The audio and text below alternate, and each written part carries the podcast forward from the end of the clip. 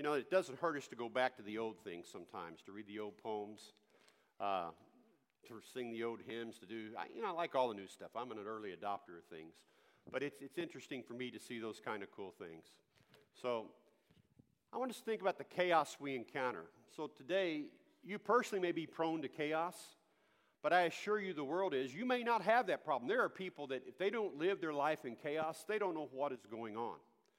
Uh, it doesn't take much for pandemonium to take over, and everyone's life has been turned upside down. Every one of us in this room is experiencing that to some point. Uh, our world is different. We have people here today that are setting apart that would be sitting right next to each other. We have people that are wearing masks that would never wear a mask anywhere. We have people that are, are washing their hands. And speaking of that, Johnny pointed out our power outage, the bathrooms on the northwest side are dark. So I know I would say for the guys that probably doesn't make much difference, but we stay out. It needs to be clean, okay? So hey, those bathrooms don't work, these do on the south side. So it is life, it is what it has, so just go with the flow. You know, the world around us isn't as stable as we'd like for it to be. I'm not talking about just politics and the weather and things like that. Some of you are seeing that happen day after day in your own personal life. You see it in your marriage, in your family, and in your business, and your job. The world is becoming increasingly unstable. And there's just a whole lot of shaking going on, as the old song says. It doesn't matter how together you may be personally, because chaos still will affect you. So, what do we do when chaos comes to our world? When our world comes crashing down, how do we dis- respond in a biblical sense to the chaos around us? That's what it's about today. So, I want you to consider the chaos you encounter. If you have your Bibles, turn with me to Acts chapter 27. We're going to kind of fly through some of this stuff here in Acts 27. It's a little different sermon and aspects of things you will see and do. But we're going to talk about the chaos we encounter. Now, the Apostle Paul uh, was on a ship in the middle of a storm. Uh, in this chapter, he's been caught. He's going to Rome to face. He must be go before Caesar. He's appealed to see Caesar. He's going to end up on the Isle of Malta after in chapter 28, where he gets bit by the viper, uh, and all those kind of things. You can kind of read the chapter before and after to get the feel. But here you're going to begin to understand and to see what really happens in chapter 27, and, and, it, and it's so full of everything when you, you read through it. The events of this story parallel the steps I think that we need to take in order to respond to the chaos we encounter. Paul's life was in chaos, and we're going to see how he responded. It's something we can learn too. Now, just a note, when you read your Bible sometimes, if you get to chapter 27, you notice it moves from the I's and me's to the we's. So he says, he did this, he did that. Now, the writer, and you remember who wrote Acts? Anybody remember? Luke. Luke wrote the book of Acts, same one that wrote the book of Luke. It's actually the second part of the book of Luke, it's the story of the church. Uh, so as Luke is writing this book of Acts, now he changes it to we, so we know that Luke, who wrote the book of Acts, is along for the ride, even on the ship. And that's why I think there's such great detail. So when Paul got into this boat, his life was already chaotic. He was on his way to Italy to stand before Caesar, possibly to be sentenced to death, which he eventually was. The chaos at this time in Paul's life was not his own doing. In fact, he had been faithful to preach the gospel. The chaos was the result of the fallen world in which Paul and a government that was hostile to the teaching of Jesus Christ existed. The same world that you and I have today. If you don't believe that we better pray and take every concern that we have for our Christianity, things are not like they are normally. The, the new cultural changes that we're going to see that are, they're trying, not they, because whoever they is, that are being pushed by different groups uh, are scary. It may be scary to you. Oh, it won't get here, it won't get here. Uh, in my short, in last five years, we've seen things happen here that we would never thought would have happened. Pray that God's hand will be upon it, that if it does come to those we can't preach like we once did, that we'll be strong and be faithful as Christians to proclaim the gospel. So Paul boards this final ship. Things go from bad to worse. It has 276 people when you read the scriptures here, uh, a bunch of cargo, and they're heading out at the tail end of the sailing season. In fact, they shouldn't really be going. And they ran into some troubling weather, and no one really knew how to handle it until Paul stands up uh, at the very end here, and you'll get to it. So, how, here are three observations about the chaotic situations I want to draw your attention to. First is simply this chaos will never fix itself. Chaos never fixes itself. You can't always count on others to do it for you either. Uh, the problem is it just rarely goes away on its own. Usually things get worse. As the ship sailed into the storm, they couldn't just cross their fingers and hope the storm wouldn't do what a storm does. Uh, they needed to plan, they needed to act. They just weren't willing to do it. And the ship went ahead and sailed on into the troubled waters. Paul warned them in Acts 27:10 when he says, "Sirs, I perceive that the voyage will be with injury and much loss, not only the cargo on the ship, but also our lives. So Paul has already given them a warning about what is going on and why we need to deal with that. It's going to be disastrous. He wanted them to put the brakes on and to wait for out the storm and spend the winter where they were because the waters were considered unnavigable in the late fall and early winter. Now, you're talking about boats that were totally different than what we have today, and still you wouldn't take ships out today in this kind of storm. Luke writes in Acts 27 11 these words The centurion paid more attention to the pilot and the owner of the ship than to what Paul said. Now, I find it interesting when I read through that, I thought, okay, why is Paul even having a seat at the table with these guys? You see it? You ever think, it's okay to ask questions like that to Scripture. Why is Paul even, hey, you're just a slave. What are you doing talking to make the decision makers? Well, Paul had a lot of experiences on ships. You read his history. He's been shipwrecked multiple times. He traveled the world, uh, all those kinds of things. The, the centurion recognized Paul for who he was and gave him special privileges, and you read that earlier in the chapter there. Well, the advice was to go ahead, and when I read through that, there are three phases that I keep looking at that just kind of smacks me and says, ouch.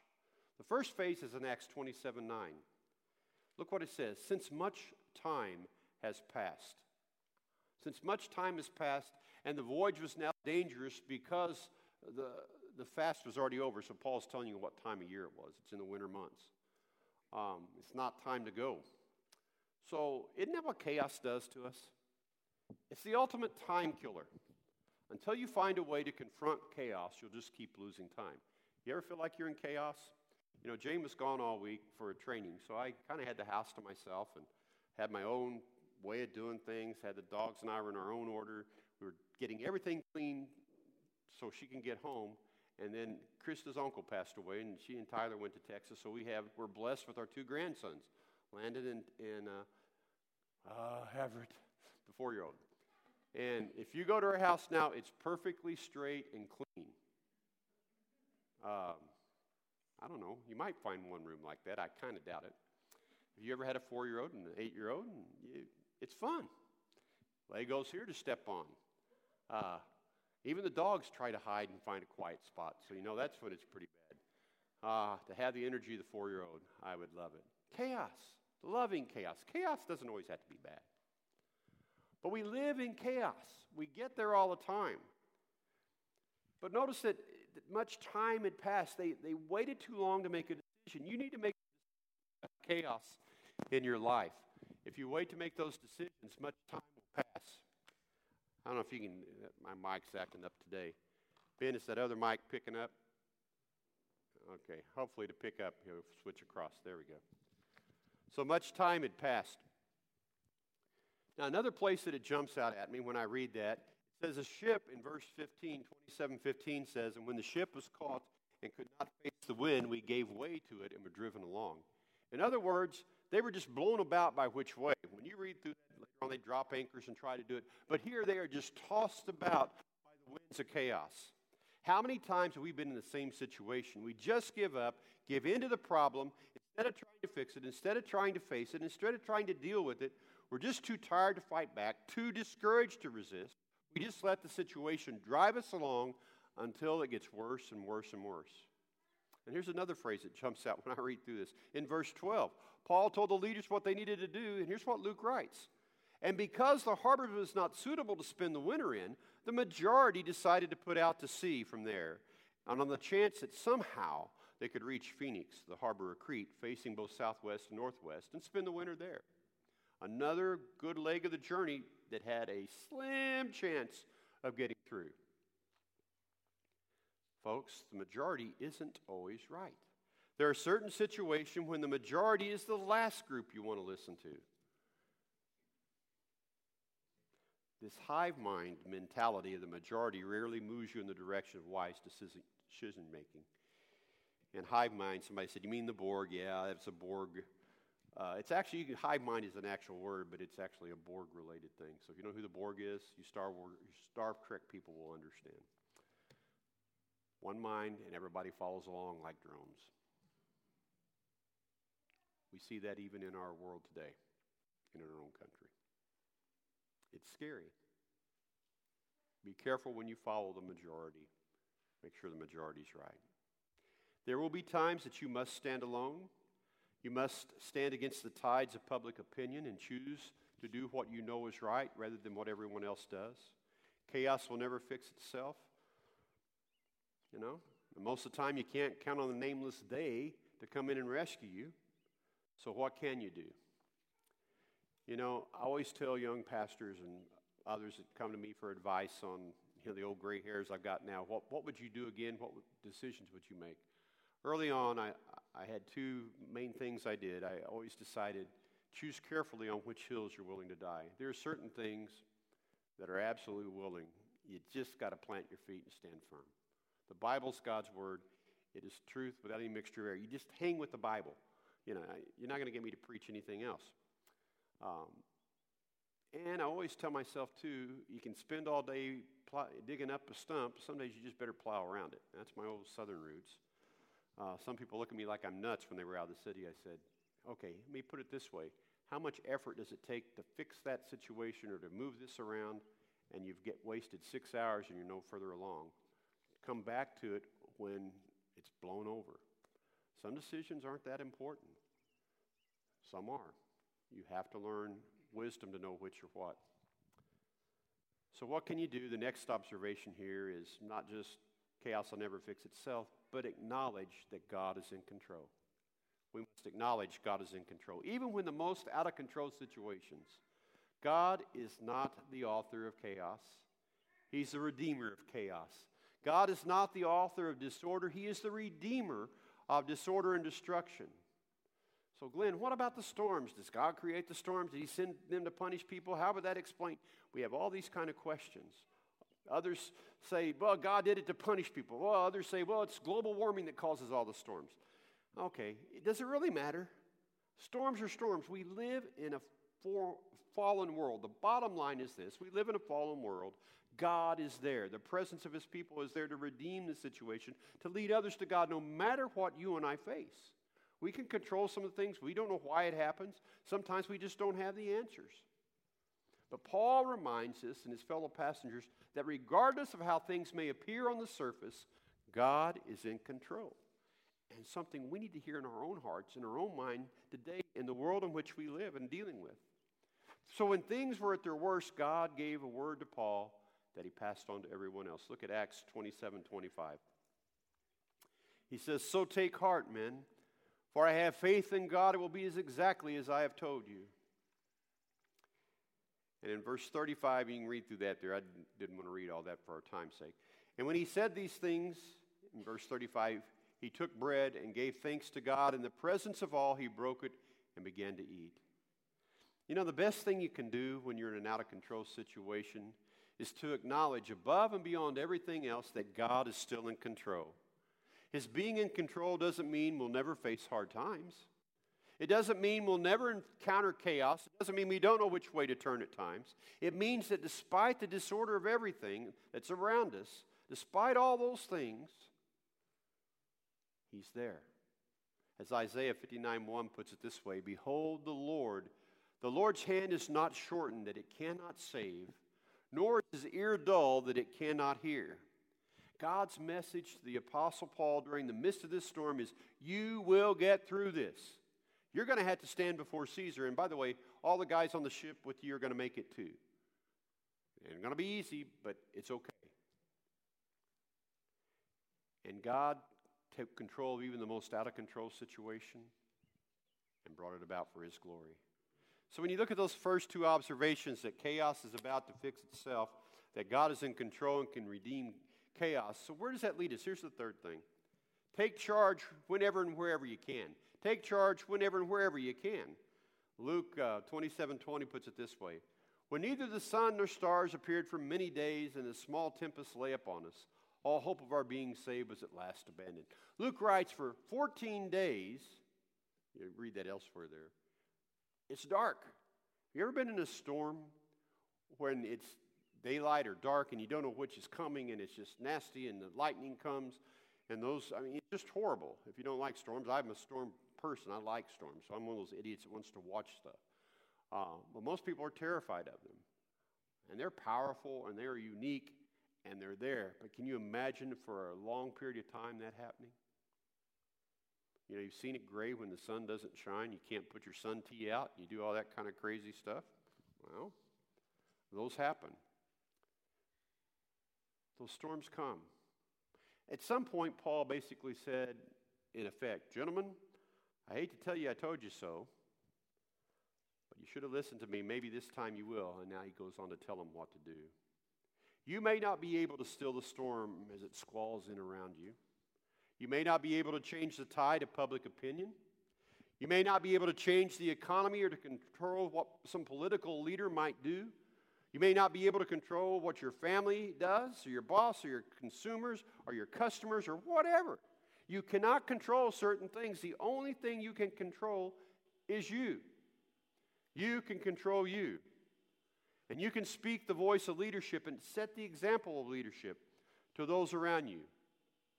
And here's another phrase in our text that really jumped out at me too when I read that. In Acts 27 33, as the day was about to dawn, Paul urged them to take some food, saying, Today is the 14th day, and you've continued in suspense without food, having taken nothing. For 14 days, you didn't know which ends up, and you've quit eating. Many of us know what it's like. you know, uh, you know, it's lasted a lot longer than that. The chaos that creates the nagging things in our own lives. So, what happens to those things that, that really create those nagging things in our own lives? Well, Paul talks about that. You know, he talks about those crazy things that get to us and leads us this way. So, here are some three things that I think Paul encourages us with that I want to encourage you as we close out. First, take care of yourself. Take care of yourself. Acts 27 34 says it this way Therefore, I urge you to take some food, for it will give you strength. For not a hair is to perish from the head of any of you. Paul is saying, okay, are you ready? We've got something to face ahead. We're in the midst of a storm. The storm hadn't stopped. The crisis had been going on for two weeks and wasn't over, almost, but not yet. And the best thing they could do was to pause and to eat. Now, many times when people are in chaos, the first thing people do in a crisis is stop taking care of themselves. Either they don't eat, or on the other hand, they stuff themselves with unhealthy food, or either they sleep all day, or they watch TV all night and all day. They don't sleep. Either they completely withdraw emotionally, or they blow up at every little thing and their anger just goes pow, or they try to medicate the situation with alcohol, drugs, food, and shopping and sex and any of the number of other things people use to dull their senses. If there's chaos going all around you, if you're in a constant state of not knowing what will happen next, take care of yourself. Eat right. Go to sleep at night. Take a walk every day. Get up. As I've told people in this midst of this crisis, when we were home and encouraged to stay home, you got to get out of bed, take a shower, get dressed, Pretend you're going to work. Do just the same things you did before, and you'll make that day better. Now, I'm speaking from experience. There were days I didn't want to even do that. I just want to hang around, lounge around, kick in my chair, drink my coffee. I did, I did get up and make coffee, but don't make me do anything else. But that gets old pretty quick. Do your normal stuff. Take care of yourself. That's what Paul's telling them here. But then he says, lighten the load. So you want to deal with your own chaos? Here's what you can do. Take care of yourself, lighten your load. Acts 27 38 says, And when they had eaten enough, they lightened the ship by throwing out the wheat into the sea. Now they've already thrown all the tackle, they've already done everything they can do to save the ship. Now they've thrown all the cargo out. So all everything they have worked for to save is gone. All their profits just are floating in the water. All the work is for nil. They didn't need it anymore. Instead, they needed the ship to be lighter so they could get closer to shore. Sometimes there's something about a crisis that helps us to find what truly matters, what we really need in order to be strong. There will be times when it's necessary to separate ourselves from unnecessary clutter and useless baggage. Stuff is stuff. If you've moved lately, you know what I'm talking about. You know, when we moved from the parsonage, one of the funny things was there was a box. Oh, well, we lived there 20 something years. How many years? 22, 20? I don't know. 20 something years we lived in the parsonage. There was a box we had never even unpacked. And I dare say that it probably wasn't unpacked from the time we moved from Holiday Drive to where we lived before, you know. So, probably 25 years, I had a box of stuff that had never even been unpacked. None of you ever had that, did you? Some of you haven't even moved. Till you live in a place long enough and move, you'll discover, ha, huh, that's where it was. It was old photography stuff. I knew what it was. I just, so when we, the dumpster, I just stood away and cried a little bit, just a tad. Thought, why didn't I, why did I haul this stuff all up here anyway? Useless baggage. We all have it. Now, all of us have some amount of clutter in our lives. Maybe it's a friendship or relationship that isn't leading us in a good direction. Maybe it's a financial obligation that is draining all of our resources. Maybe we're wasting our time in an unproductive area of our life trying to figure out something that's just not going to work. All those things that prevent us from doing the things that matter the most. We choose what's good sometime instead of what's best. Lighten your load.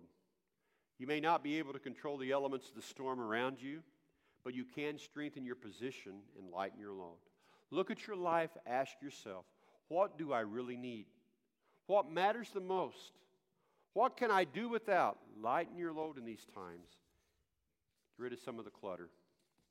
Now, finally, Paul encourages them not only to take care of yourself to lighten your load, but he says, get ready to do your part. Acts 27 through 44, we're going to look at here. We often want God to come into our difficult situation and rescue us. Make everything right. Just zap us up and haul us to the island right now. Hey, we don't want to get out of the boat. You just pick us up, put us on the beach, stop the storm. We don't want to be inconvenienced. It's not the way it works most of the time. The boat was approaching the shore, and Acts 41 through 44 says this. Acts 27, 41 through 44 says this. But striking a reef, they ran the vessel aground, and the bow struck and remained immovable, and the stern was being broken up by the surf. The soldier's plan was to kill all the prisoners, lest any should swim away and escape. But the centurion, wishing to save Paul, kept them from carrying out their plan, and he ordered all who could swim jump overboard first, get to the beach and make for land. And the rest of you, grab a plank or a piece of the ship. And notice the last verse here, our last sentence. And so it was that all were brought safely to land. Wow. They were so close, yet yards away. Still in a bit of danger. What did they do? in the midst of chaos, when there are times you'll have to swim sometimes. You have to swim with all your might to make it.